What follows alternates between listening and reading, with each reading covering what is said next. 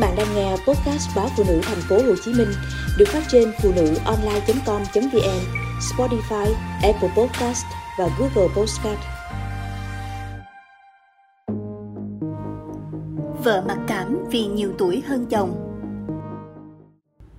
Sinh đứa con đầu lòng, cô ấy tăng 8 kg. Khoảng thời gian đó, vợ tôi khủng hoảng tâm lý trầm trọng dù đang trong thời kỳ cho con bú, nhưng cô ấy vẫn tìm đủ mọi cách để nhanh chóng giảm cân. Khi trọng lượng cơ thể trở về vị trí mong muốn, cô ấy có vẻ hốc hác. Thu thật, lúc đó trong vợ già hơn tôi nhiều lắm.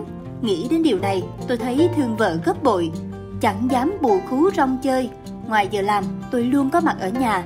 Tìm được sự bình yên ở chồng, cô ấy cũng vượt qua giai đoạn suy nhược có lẽ vì ám ảnh bởi lần tăng và giảm cân đó nên vợ tôi rất sợ mang bầu lần nữa, dù hai vợ chồng đều mong muốn có thêm một đứa con. Tôi phải kiên trì dỗ dành chỉ ra những trường hợp các bà các cô trong xóm sau khi sinh đứa con thứ hai bỗng trở nên tươi tắn xinh đẹp hơn trước. Dần già cô ấy cũng siêu lòng. Lần này vợ tôi tăng cân ít hơn, trong dáng vừa vặn dễ nhìn.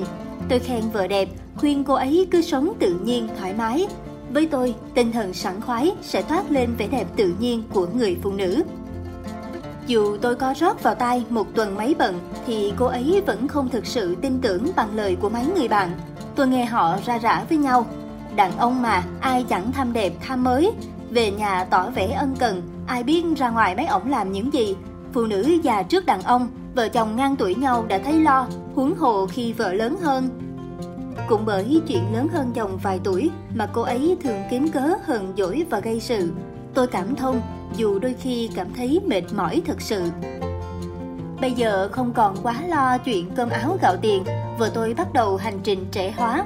Cô ấy xăm lông mày, tắm trắng, nhuộm tóc, hút mỡ bụng và làm những gì nữa tôi cũng không rõ.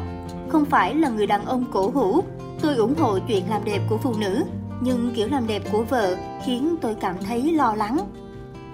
Trao đổi về chuyện làm đẹp của vợ là việc không dễ, nếu khen thì dối lòng, chê thì gieo thêm mặc cảm cho cô ấy.